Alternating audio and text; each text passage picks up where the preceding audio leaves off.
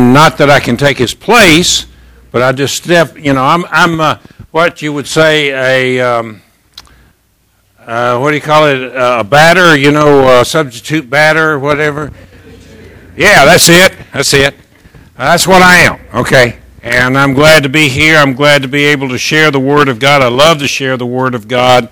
It is just one. You know, um, Charles Spurgeon uh, used to, before he, as he was walking up into the pulpit, he would say, I believe in the power of the Holy Spirit. I believe in the power of the Holy Spirit. I believe in the power of the Holy Spirit. Said three times before he got there. And if you know anything about Charles Spurgeon, the power of the Holy Spirit worked through him. Uh, he was an incredible, he's called the Prince of Preachers. And um, so I'm grateful to be able to be here with you today.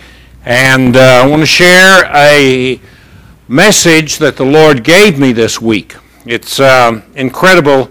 Uh, I'm just amazed how God gives a word and at the, at the proper time. And I've, I've been there so often.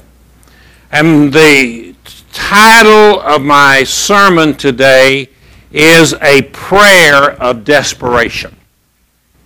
A prayer of desperation. Now, let me say right now, right, right up front, I took this sermon from somebody. Okay? Uh, we, we, we pastors are good at that, all right? we find a good one and we walk with it, we go with it. And so, as I was reading in my devotional, O.S. Hawkins, a contemporary of mine, by the way, we went to seminary together. Uh, he was at the top of the class, and, uh, well, I was there. And uh, anyway, um, he has written some incredible books, and somebody gave me a book called The Prayer Code. The Prayer Code. And O.S. Hawkins has, has taken Scripture and and, and showed us uh, how uh, to pray and, and which way to pray. And so, uh, in this message right here is his outline. And he takes the text from Habakkuk. Now, how many of you read Habakkuk regularly? I bet you can't even find it in the, in the Bible. And I, well, when, when I started to go to look it up, I had to go to the table of contents. It's right before Zephaniah. How many of you know where Zephaniah is? Huh? It's right after Nahum, okay? Nahum, Zephaniah, there is Habakkuk. A three chapter book in the Old Testament. And my text is this Habakkuk 1 2. He says, O Lord, how long shall I cry for help? And you will not hear me. O Lord, how long shall I cry for help? And you will not hear me. We get a similar prayer or thought in Psalms. We see that often in Psalms, but David writes, Why, O Lord, do you stand far away? Why do you hide yourself in times of trouble? That's Psalms 10.1. Well, most prophets spoke to the people about what God wanted them to hear. They got a word from God, a message from God, and they would say, Thus saith the Lord. But this is not what Habakkuk did. Habakkuk spoke to God about what he saw and about what he was feeling. The question asked by him was born out of a burden that consumed him. And in this case, Habakkuk saw injustice, wrongdoing, oppression, violence, strife, and conflict. Does that resonate with us today? For we see that today. He faced a moral dilemma. How could a holy and loving God, who called Israel the apple of his eye, now allow a pagan, godless nation to besiege and ultimately destroy Jerusalem. How could that happen? If we're honest, most of us have felt this at one time or another. We too have been burdened by what seems to be the inactivity of God on our behalf. We have bombarded the throne of grace with our prayers. We've asked for deliverance, for salvation, for healing, for restoration of relationships, for revival, only to feel like that our prayers only go as far as the ceiling. Am I resonating with you today, folks? Good, because I felt like this is what we need to hear. We've been there, all of us, one time or another. We might not have prayed this exact prayer, but we, we've said it. Oh Lord, how long shall I cry for help and you will not hear? Now, hear me now. If a good and all powerful God really does exist, why doesn't He answer our prayers for what we are convinced are good and right requests? We feel like we're praying the will of God, and yet we don't seem to be getting anywhere. Why does He uh, continue to allow evil and suffering and pain in this world. Now, some skeptics would argue either God is all powerful, but not all good. Therefore, he does not stop evil in its tracks. Or they would say, God is all good, but not all powerful. Thus, he is powerless to stop the evil around us. Now, this seems to be logical if you think about it. In fact, if he's really all powerful, then he could eliminate all evil, pain, and suffering in an instant. Have you ever thought that before?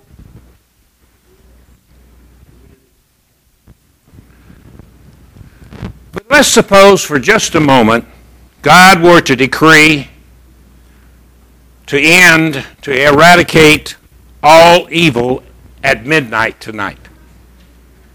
At midnight tonight, all evil, all, all this would be gone. Man, that's a wonderful idea, isn't it? And we'd wake up tomorrow and there would be no evil. But here's a problem, folks. If that happened at 1201, none of us would be here. None of us would be here. Why? Well, Jeremiah said that our hearts are deceitfully and desperately wicked. Ecclesiastes 9:3 says this is an evil there is an evil in all that is done under the sun. That one thing happens to all. Truly the hearts of the sons of men are full of evil. I, for one, am extremely grateful that as David said in Psalms 103, He has not dealt with us according to our sins, nor punished us according to our iniquities. God has not stood by idly. In fact, He has done something miraculous and wonderful. He has sent a solution for evil. He sent His one and only Son, Jesus Christ, to die upon the cross. That's what he's done about evil. I listen often to uh, Christian music, contemporary Christian music. Uh, by the way, I don't listen to the recent Christian music. I, I listen to that's been written back in the 70s and 80s, you know. It speaks to me. And one of them, there was a guy by the name of Dion DiMucci. You all remember Dion? Any of you old guys remember? The Wanderer? Okay, that uh, uh, some other songs, Donna, Prima Donna, whatever. Well, Dion got saved. And he's produced these incredible albums. And one of the songs that I love is this Only God can change a heart. Only God can change a heart. And you see, the change comes from the inside. It doesn't come from the outside. Man, you, you can take a person who is nasty and dirty and filthy and clean up and put them on, put a, a nice watch on them, put a suit on them, but that doesn't change them. Only God can change a heart. Now, what I want to talk to you about, I want to share three things with you. There are three things, at least three things, Habakkuk discovered about prayer. About prayer. First of all, Habakkuk was focusing upon circumstances. Habakkuk was focusing on circumstances. Some people place their prayer on their circumstances, what's going on with them at the present time. And we all do that. We all do that. We, we, we come under attack. We come under uh, uh, just, just incredible circumstances, and, and we begin to focus on, oh, God, help me here. God, deliver me here. God, do something, do something, do something. We all do that, okay? And this is what Habakkuk was doing. He was seeing all the injustice and everything, and he was saying, God, God, why? I know we've all prayed that. Oh Lord, how long shall I cry for help? And you will not hear. Where are you, God? Why don't you do something? When unfair circumstances are swirling all around us, we, pray, we place the focus of our prayers on them. And it leads us to ask these questions. But listen, my friends, there's a better way. A better way to focus in prayer. And that's the second point I want to bring up. Focusing through circumstances. Focusing through circumstances. Some people place their prayer focus through their present circumstances. Um, this morning, we got a disturbing message. One of the ladies in our former church in Mexico who lost her husband, she wrote and said, The house next door to us is on fire. Now, understand me, folks. In Mexico, the house next door is the house next door. I mean, they're right, they're right there. And so they were very concerned, and she was, we, she was in panic that that fire would spread to their house, and they, they would lose that. She, she had lost her husband. She had three children. She has three children, and she said, "Please pray." Well, it did do some damage to the house. It destroyed the, the girl's uh, bedroom, but it didn't destroy the house, thank God. And one thing it did, uh, it didn't destroy her Bible. The room was destroyed, but that Bible was still intact right, right there. Now, don't you think that's a God thing here? Habakkuk, consuming prayer, all of a sudden changed. And listen to this. The prophet changes his focus in chapter 2 when he climbs up the watchtower. And listen to this to watch to see what he, God, will say to me. Did you hear that? Here he is over in chapter 1 saying, Where are you, God? Why, why aren't you answering my prayer? And now he goes up to the watchtower to see what God will say to him. He begins to focus through his present challenges instead of on them. Perspective is very important in our prayer life. Habakkuk began to look at the issue at hand from God's perspective and not from his. Now, this was Joseph's prayer focus too. You remember Joseph in Genesis. His brothers were jealous of him. His brothers sold him into slavery. He was unjustly accused and thrown into prison and forgotten. I mean, if anybody, if anybody had a case against God, Joseph had a case, didn't he? But listen to what he said when he saw his brothers eye to eye. Listen to what he said.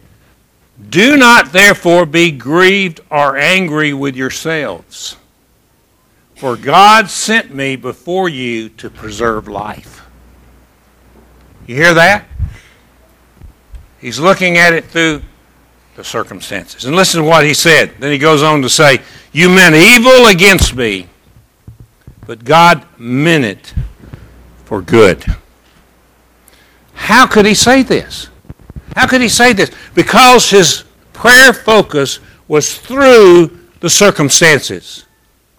Placing his prayer focus through his circumstances led Habakkuk to conclude in chapter 2 the Lord is in his holy temple. What's he saying? The Lord is on his throne and he is still in charge. He's still in charge. But there's a third area here, folks, I want you to see, and this has been important. This is important. Focus beyond circumstances. Focus beyond circumstances. Instead of saying, Why God? Ask the question, What God? What God? What are you trying to show me? What are you trying to do in me? Now that takes a level of, of Christian maturity, my friends.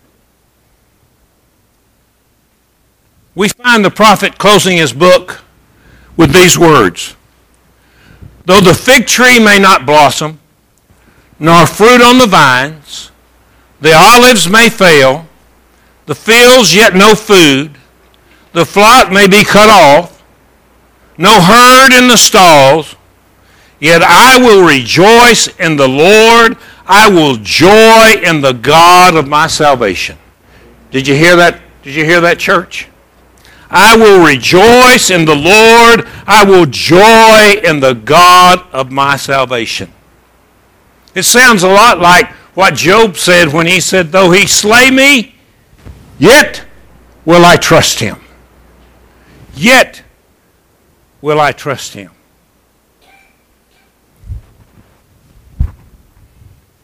God posed a question to me some years ago, and it was a frightening question. As I was praying and as I was seeking God, He said, Would you still trust me and believe in me even if I didn't use you anymore in this life? Well, that was a hard question. Here I am called to preach the gospel. Here I am to be a minister, a missionary, a pastor and God said, Would you still trust me if I didn't use you anymore? Well, that, that, I want to tell you what, folks, that was hard. But I had to say, Yes, I'll trust you. Yes, I'll believe in you. Yes, I'll follow you. Habakkuk at first was, shake, was shaking his fists in the face of God and blaming him for his desperate situation. So, what changed in the life of Habakkuk? Focus. His focus. And the same thing can happen to you who are tempted to question, to accuse, and to blame God for what may seem unjust and not fair. Focus. Stop focusing your prayers on the circumstances Put your prayer through it. and beyond it. If you will do this, you will begin to focus your prayers on what God wants from you and for you. You hear this, church? Do you hear it? And that's the question you need to ask. What are you teaching us, Lord? What are you showing us, Lord? What do we need, Lord? What do we need to do? Then you'll be like Habakkuk and fi- find comfort only God can bring to you. Some years ago, there was a Christian musician by the name of Andre Crouch. Anybody ever heard of Andre? Okay. Incredible man, wonderful man. And he wrote some uh, some wonderful songs and as I was preparing this, man, this song came to me and I began to I began to to remember it and I began to sing part of it. It's called Through It All. And Andre wrote this I've had many tears and sorrows. I've had questions for tomorrow. There have been times I didn't know right from wrong, but in every situation, God gave me blessed consolation that my trials come to only make me strong. And then he goes on to say, through it all, through it all, I've learned to trust in Jesus. I've learned to trust in God. Through it all, through it all, I've learned to depend upon His Word. How many of you know that chorus? Let's sing it together, all right? Through it all, through it all, I've learned to trust in Jesus. I've learned to trust in God through it all, through it all. I've learned to depend upon His Word. Just maybe you're not at that level of trusting Jesus or depending upon his, on His Word, but you want to. You need to. And it's time to be honest with God. Saying, God, I, you know, I, I, I, um, I really don't have that faith as I want. I, I really don't have that trust in you. I, uh, my, my prayer focus is all wrong. This is when we get to be honest with God. And you know what God does with that honesty? Oh, He takes it and He joins us in that. And He begins to work in us and begins to work on our faith, work on our trust, work on our dependency upon Him. And that level begins to come up. Come up. What's God trying to say to you today? Jesus said over and over again in the book of Revelation He who has an ear, let him or her listen to what the Spirit says. Do you have spiritual ears this morning? Are you hearing what God is saying? Or maybe you need to say, Give me spiritual ears. I, I need to hear. I want to hear. Speak to me, Lord Jesus. Speak to me now. Shall we pray? Heavenly Father, we thank you for the book of Habakkuk. We thank you for that wonderful prophet that learned the right focus. And we thank you that He's teaching us today to focus through and beyond our circumstances. Oh God, we need your help. We need you. Help us today. I pray. In Jesus' name, amen.